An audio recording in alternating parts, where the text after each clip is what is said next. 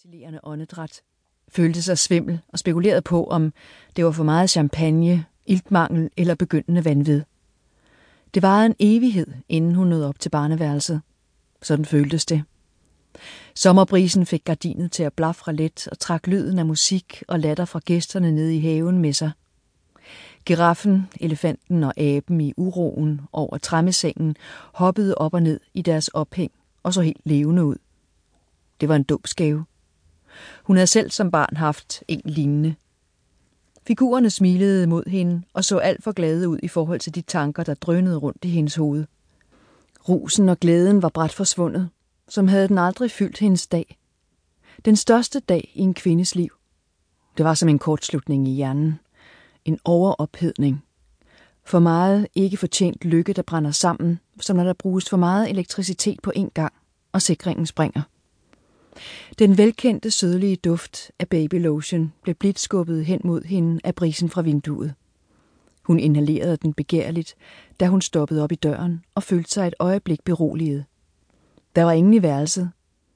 Endelig nåede hun hen til træmmesengen. Hver bevægelse føltes som i slow motion. Uroens ophæng viklede sig ind i hendes elegante håropsætning, da hun bøjede sig frem over drengen. En af de mange duftende æbleblomster, veninderne havde sat i hendes hår, dalede langsomt ned som en lille hvid sommerfugl og lagde sig på hans ryg. Han lå på maven, helt stille. Hendes hjerte hamrede og fik smykket på hendes bryst i den dybe halsudskæring til at bevæge sig i takt. Hun stod længere og kiggede ned på ham, og kunne ikke se, om han trak vejret. Dynen med motiverne af lyseblå miniatyrbiler havde han sparket af, og blenumsen strittede op i luften over de buttede lår. Den ene hæklede babysok var faldet af, og hendes blik blev hængende ved den perfekte lille fod med fem velskabte små tær. Sløvt rakte hun hænderne ned mod ham i sengen og strakte fingrene ud, som ville hun tage ham op og var bange for, hvad hun ville få at se. Så stoppede hun, midt i bevægelsen ved lyden af en andens anspændt åndedræt, der blandede sig med hendes eget. Langsomt vendte hun sig om og stivnede. Heller ikke skrige kunne hun. 1.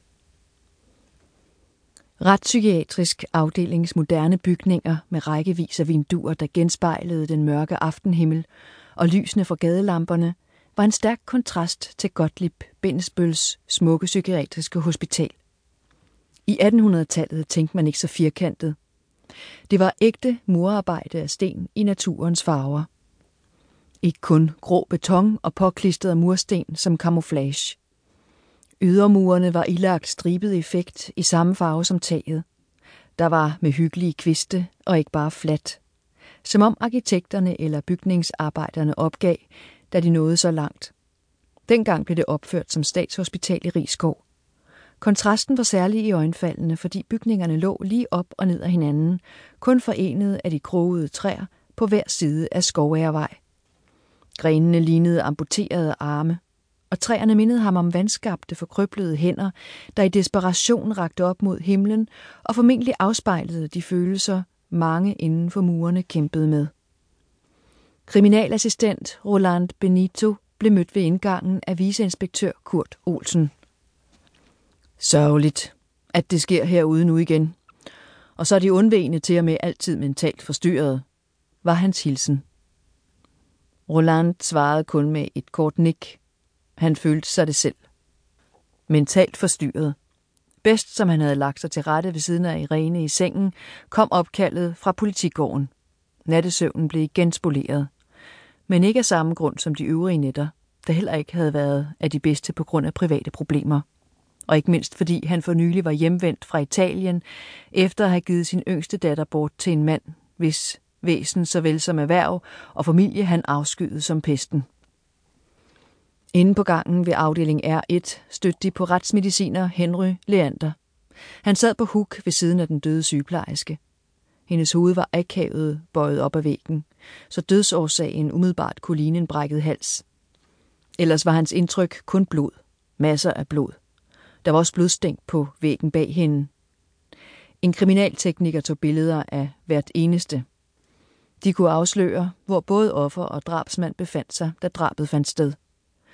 Den ledende overlæge var også mødt op og stod i passende af.